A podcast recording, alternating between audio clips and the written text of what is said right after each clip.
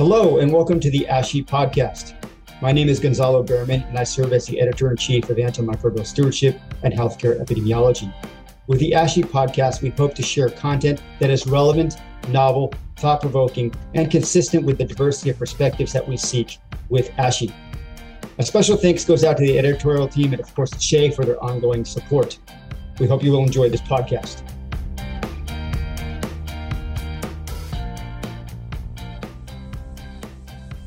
Welcome to the ASHE podcast. Our guests today are Eileen Carter, Carol Schramm, Meagan Zolla, and David Banach, the team that brought you the very highly cited and downloaded recent publication in, ASHE entitled Perceived Usefulness of a Mnemonic to Improve Nurses' Evaluation of Reported Penicillin Allergies.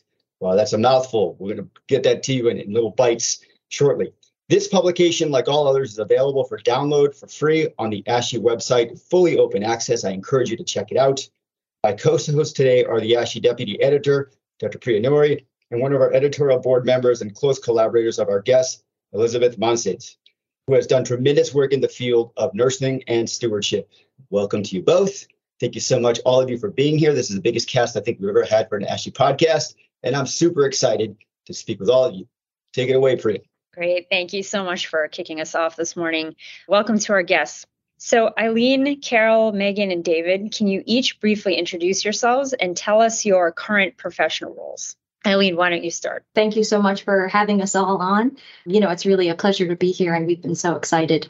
So, my name's Eileen Carter. I'm an emergency department nurse by background. I also have my PhD in nursing.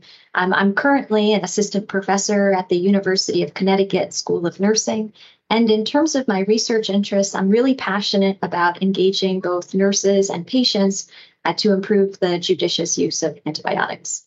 Hi, my name is Carol Schramm. I'm a master's prepared nurse who has worked at UConn Health for nearly 30 years, primarily as the clinical nurse specialist for the perioperative areas.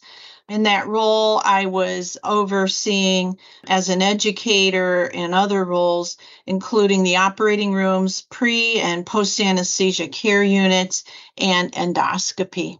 Hi, good morning. Uh, my name is Meagan Zolla. I am a registered nurse at UConn Health. I have a bachelor's degree in nursing.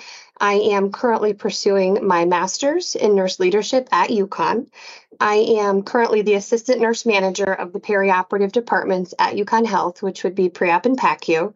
My background is critical care and peri-anesthesia nursing. Hi, I'm David Banach. I'm an infectious disease physician and an associate professor of medicine here at the University of Connecticut School of Medicine. In addition to my clinical role in infectious disease, I serve as the hospital epidemiologist and am the medical director for our antimicrobial stewardship program at UConn Health John Dempsey Hospital. This is Elizabeth. I'm so delighted to be here with you all today. And so I'm just curious for the reader's benefit, can you summarize your article's premise, findings, and the important take home points? So, as we know, penicillin allergies, they're commonly reported. Most of them are untrue, and their documentation really lacks critical information for risk stratification, thus perpetuating kind of the use of non penicillin alternative antibiotics. So, to facilitate the risk stratification of these penicillin allergies, we developed a mnemonic. It's entitled Story. And it basically it outlines the specific questions to ask when conducting a penicillin allergy assessment. Before implementing Story, we first wanted to get a, you know, see what did prescribers and nurses think of it. So we conducted a survey with nurses and prescribers in the surgical areas of our academic medical center.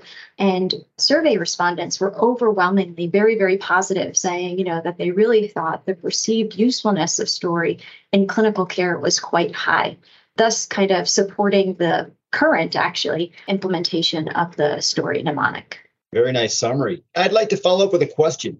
How did this idea come together, and what were the perceived needs in nursing and stewardship you were aiming to address? So, this work really builds upon recommendations that were put forth first by a work group that was convened by the American Nurses Association and the CDC that talked about, you know, what could and should nurses be doing to promote antibiotic stewardship.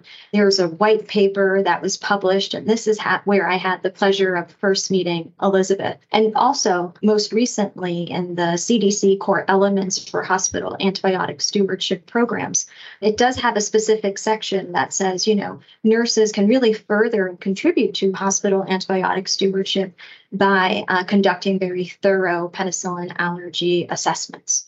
And so this work really, you know, directly builds upon those recommendations.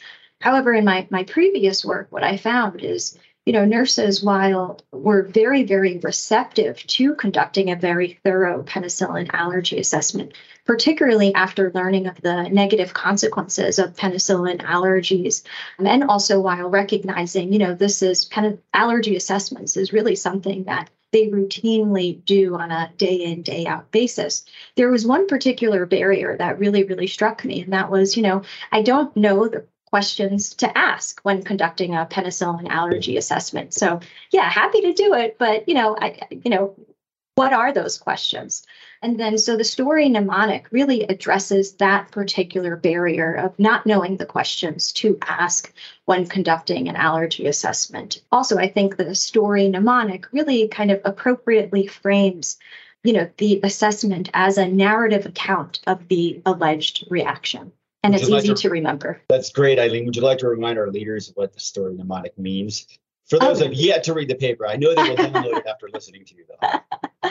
yeah, definitely. I would encourage you all to, you know, if you're interested, pull the paper. And that was a big reason, actually, why we went with ASHE is uh, for open access and, of course, the audience.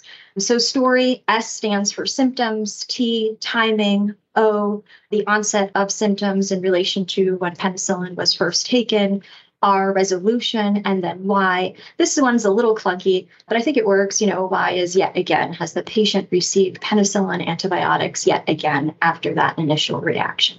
So, in your opinion, and this question is either for Eileen or, or um, our other guests, you got into this a little bit, Eileen, but um, why are frontline nurses so well poised to conduct these allergy assessments in terms of the relationships they have with patients?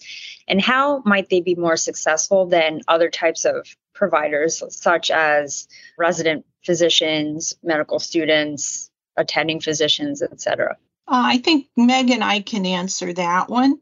We feel like these pre op nurses spend the most pa- time with patients in the preoperative area. Other disciplines come and go.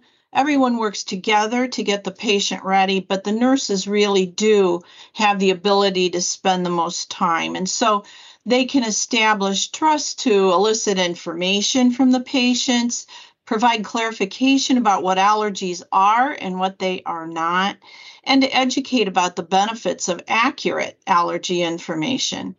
I think a great collaborative effort would be between nurses and pharmacists to do allergy reconciliation. I agree, Carol, absolutely. Sort of to piggyback on what you've already said, I think nursing in general is just known to be a trusted profession, and patients are a little bit more willing to sort of open up to their nurse, have a conversation rather than just give very brief, short answers that really don't do that that deep dive dig dive like into what we're trying to get from them.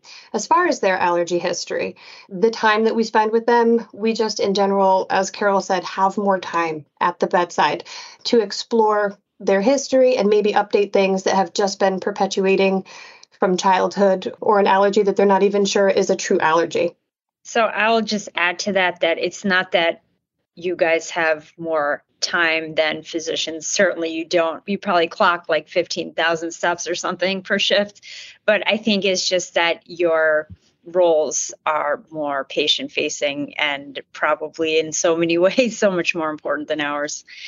So, uh, anything to add, any of our other guests, in terms of why you think nursing is particularly important for this role? What about, you know, as pertains to helping families understand why these questions are important and why their allergy actually may not be a true allergy? How do you suggest approaching that with families in particular, let's say on a pediatric floor or something? I think that's a great question, and um, you know, a really important thing to be uh, thinking about when we're, talking about penicillin allergies. A lot of these are allergies that are uh, either the patient is informed about from family members, or uh, may have some corroboration with experiences that family members have had with uh, patients during a potential antibiotic-related event or um, of an allergy or even an adverse event. So I think yeah, that collaboration with families is critical, and really, um, you know, from a physician perspective, engagement in teamwork with our nursing healthcare teammates uh, is really critical in in addressing this topic, both uh, with patients and also their uh, caregivers and family members. Eileen, I know from some of your prior work too, you've talked about how nurses do prefer algorithms and other different types of tools to help support the conversation between nurses and physicians and APRNs. And so I'm just curious, you know, again, what is the story behind the mnemonic story? And then how do you recommend implementing it?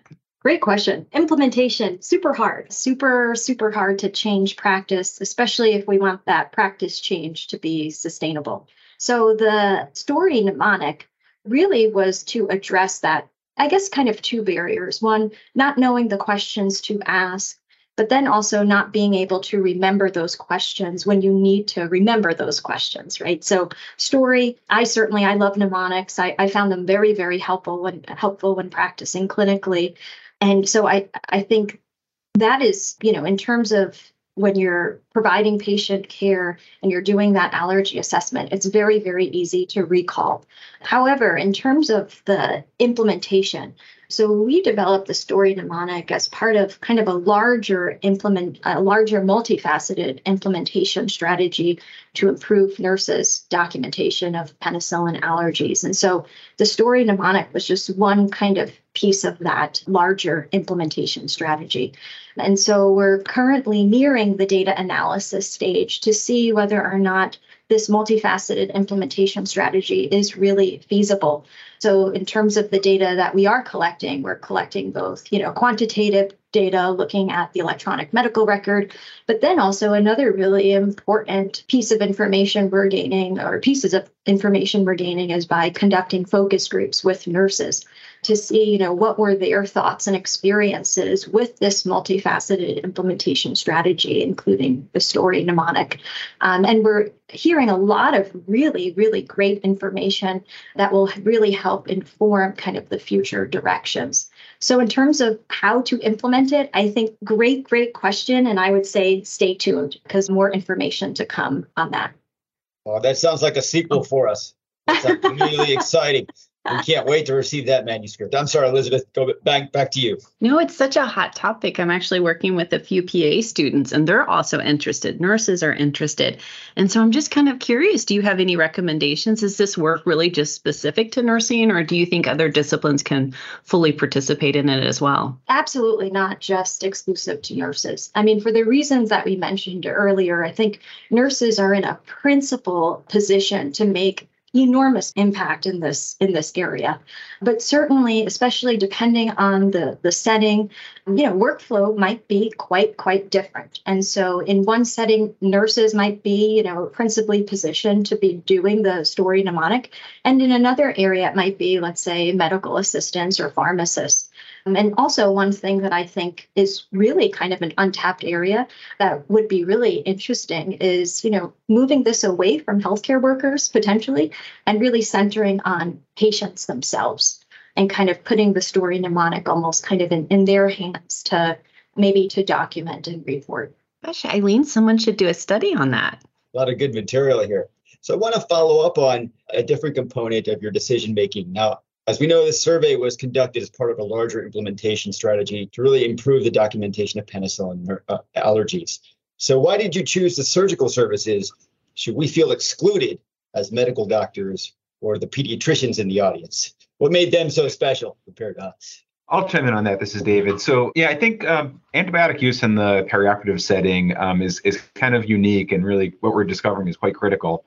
Um, you know, we have um, uh, antibiotic, we make antibiotic recommendations in order to reduce the risk of surgical site infections based on the most likely microbiology um, that we see in those kinds of infections. And you know, I think the data in recent years has shown that in the setting of a reported penicillin allergy and receipt of a sort of not first-line um, antibiotic for perioperative prophylaxis, we see outcomes that are not as not as good um, as what we see when we use our first-line antibiotics. So we see higher risk of surgical site infections. We see higher risk of antibiotic-associated adverse events um, postoperatively. And I think that's really critical and highlights why the perioperative setting and antibiotic use um, in that setting is really uh, critical. And you know, I do want to um, acknowledge that this work was uh, supported by the CCI, which is the Competency and Credentialing Institute, which is a research foundation that's focused on the advancement of perioperative nursing care. And we're really grateful for their support, and they're acknowledging that perioperative antibiotic use is really critical. So, our next question has to do with the specific results of your survey. Were there any major surprises, or did the results basically confirm what your study team was already suspecting? How do you think this story mnemonic was received? And are you using the respondents' feedback to inform your future investigations? So that's a, a, great question. I'll uh, discuss some of the results from our uh, study. So essentially, you know, we found that this story mnemonic uh, was very well received, and over 90% uh, of our respondents, 92% of uh, respondents felt that story would would either always or often contribute to patient history taking, and 88% found that story would be useful in the clinical care of patients. And the majority felt that story supports uh, the importance of communication uh, between members of the healthcare team in assessing antibiotic allergies. You know, this is, we we were hoping for this. We had done some initial piloting that showed that um, this uh, story mnemonic would be well received, and um, I think our data shows that that was the case and uh, really supports the enthusiasm. I think another important finding is that we specifically asked all the respondents how they felt about nursing engagement and their role in assessing penicillin allergies, and 95% um, felt that nurses have an important role in assessing penicillin allergies. So very high, and I think that really supports what our hypothesis was that um, there was an, an, acknowledgement that nurses have a critical role, and that story can help facilitate um, those assessments to um, of uh, penicillin allergies. And uh, you know, in terms of next steps, um, you know, we we're gonna we're in the process of actually implementing Story in a more widespread fashion and actually trying to understand the impact of the Story mnemonic, both in terms of improving allergy assessments and documentations in the medical record, as well as um, antibiotic use uh, during that perioperative period after we begin implementing Story in the perioperative setting.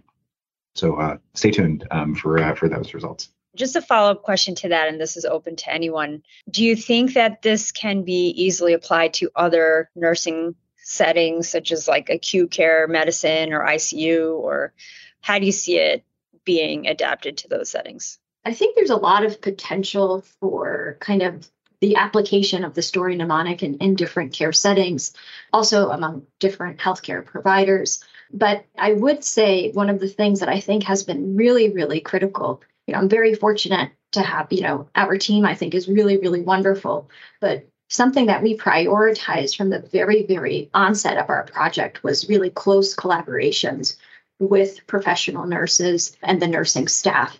You know, we did not want to come in with this and say, you know, this is the solution. So I think, you know, really being very, very collaborative from the beginning, I think has been critical to what I think um, has been a very, very successful partnership you know, the more I think about it, the more it falls on me that every infectious diseases consultant and all our fellows should be familiar with this mnemonic as, as frontline consultants. If we're not, if we don't know the story mnemonic, something's amiss. I completely agree, agree, uh, Dr. Bearman. In fact, we made our mnemonic into badge cards. Even though the actually listeners won't be able to hear to see this, I have a copy of my story mnemonic on my badge for easy reference, and uh, a lot of my colleagues have uh, have decided to take this up as well uh, from the uh, infectious disease clinician perspective. So even though our initial focus was in nursing, I think a lot of opportunity to uh, adapt and uh, apply this uh, this uh, mnemonic in other to other clinicians. Agreed. So I'm curious, you touched a little bit on this, but what is the next move for your study teams in terms of the implementation of the intervention? So I, I think before, you know, so as, as you know, David had mentioned, you know, it's currently being implemented as we speak in the perioperative areas. Uh, before we move to, you know, expand it, we certainly we want to make sure that we know the kinks, that we've identified the kinks, and you know that we've done our due diligence to iron iron them out. So right now, you know, we're we're really kind of approaching the data analysis stage to see you know, what is the feasibility of the use of the story mnemonic? How are people using it? How does it look in the electronic medical record? And so on and so forth. So I think, you know, a lot more information to come on that. And definitely the qualitative focus groups have been very, very useful in kind of identifying some of those issues and really kind of amplifying the things that um, have worked quite well. Priya, you had asked earlier if we could extend this into other areas. And so I can just say from my experience, and Eileen knows this, we're working with urgent care nurses because they're very interested. And I think that's one of the smart things that Eileen has done in the past too, is engaging nurses in a topic that is important to them. And so that's been our experience in pediatrics is to look really more specifically around how we can use something like what Eileen has developed with Story in our urgent care settings. But I, you know, I wanted to ask a follow up question, Eileen, to the one around implementation. So I know you're presenting work at ID Week. And so, can you just tell us a little bit about your abstract journey mapping of penicillin allergies in children? So, those parental experiences, care gaps, and suggestions offered by parents to address unmet needs. Do you envision integrating journey mapping into the story mnemonic in the future? So, yeah, patient journey mapping, that's uh, an approach that I, I haven't been really that familiar with, but it's it's really quite fun and I think really um, informative. So it's an approach. A lot of times it uses quantitative or qualitative methods or a combination of the two to kind of identify the or map out the sequential steps of patients as they navigate some sort of healthcare experience. And it's been increasingly used to kind of identify gaps in care that are amenable to intervention. So, in doing this patient journey mapping, it was a secondary analysis of qualitative interviews with parents reporting a penicillin allergy in their child. And from those interviews, we gleaned their experiences before, during, and after the acquisition of their child's penicillin allergy label. And certainly we identified, you know, areas for improvement that are amenable to story you know so while i don't have specific plans um, immediately of kind of integrating story into that patient journey map i do think there is certainly opportunity there Okay, so our next question is kind of future facing. What topic does your team think that we as a group collectively focusing on stewardship or nursing and stewardship ought to take on over the next couple years? What are the existing gaps still and what should we be really focusing on as time uh, let's say like between now and the next decade? A few thoughts. I think what we're seeing is, you know, documentation really matters, but not just this kind of binary, yes, somebody has a penicillin allergy or does not, but really what is the, com- how does the completeness of that penicillin allergy documentation actually impact prescribing behavior? And I think that that's kind of an important area to study, but also um, in terms of additional areas to pursue. There are a, a few areas that I, I, find kind of particularly interesting. One is I mentioned before, moving story, you know, really focusing on patients uh, themselves and maybe their completion of story. And also another thing that might be really cool that I would love to participate in. I don't have the skills to lead it, but using machine learning to use story mnemonic information to facilitate the delabeling and uh, prompt testing of penicillin allergies. I love it. What a great answer. Now, we're kind of in a future thinking mode right now. Priya and I and some other editors or associate editors here in, in ASHE have been talking, thinking and talking a lot about artificial intelligence and machine learning, et cetera, et cetera. That's the wave of the future, and it may threaten some of the things that we do. Having that as a backdrop to this question, how important is it for the nurses to be patient facing, which is what they are, in this AI revolution? And what critical role do you think they will play, not only in this element of patient care, but other related patient uh, care or patient facing uh, patient care matters in this pending AI revolution? That's open to anyone. Well, I think the role of the nurse will not change because, in the sense of them being spending time with people that are about to have surgery, and that's where I'm really focused. So, this is one of the biggest days of, of, anyone's life when they're going in for surgery. They are relinquishing control to people they may not have met before that day and it can be a very, very scary experience, even under the best of circumstances. And I can't say enough good about the care that Meg, for example, delivers directly and role models to her staff on that unit. She has taken care of family members of my own, and it made a huge difference having that interpersonal interaction. I can't imagine personally something scarier than thinking I was going in where it was only going to be like uh, an auto assembly factory where we just have bots or robots or whatever. The role of the nurse, I think, the importance of that interpersonal interaction will not change. That's great. So we have confirmed that Meagan is not a bot. No, no. She's a superb OR nurse. Is that correct? Meagan? Well, she she doesn't work in the OR, so Okay. she works in pre-op and PACU. Yeah. Yeah, just to clarify. So Meagan, would you like to add anything to that? The comment of the importance of being patient facing and having that human touch in the face of this AI revolution. Carol, thank you. And I would absolutely just echo your sentiment. I think that things will change, but the ultimate nursing at the bedside will be consistent. We'll still have that contribution to that level of patient facing care. And I think that's what has drawn us into the profession, to be honest. Most of us were drawn to the bedside for a reason, and we'll probably stick there for a bit, even as AI changes the face of healthcare. So, Meagan, just a follow up question for you. Sorry to put you on the spot, but in many ways, you and your colleagues are probably better poised to face this revolution than, let's say, me and my colleagues, who uh, the bulk of our work is done sitting behind a computer. What do you think about that? What is the sentiment among you and your colleagues about this coming revolution? I think honestly, I would just say inquisitive, kind of curious, because we know there's going to be impacts. We know there's going to be changes, but to what extent? And how do we stay current? How do we stay involved? And how do we continue to offer the best care in that moment? That's great. So, would you say then it's um, generally optimistic and well not that you can speak for the entire discipline of nursing but do you feel that it's generally one in which people are looking to see how they can work with it rather than uh, work against or be replaced Absolutely. I would say definitely optimistic is the word. Um, even with the approach when the study was brought to us, that was definitely the overwhelming theme and response that we got from the nurses was sure that sounds great how can we be a part of this tell us our role and what we can contribute Great answer. You see, uh, Meagan, if you get put on the spot or given accolades from Carol, then you be, then you become the focus of our questions. great yes the accolades help thank you So, how can other clinicians in stewardship and infection prevention be more inclusive and collaborative with our nursing colleagues? And what are the three things that physician leaders can implement today to make those connections stronger in our work environments? That's not a question for David. That's a question for his colleagues.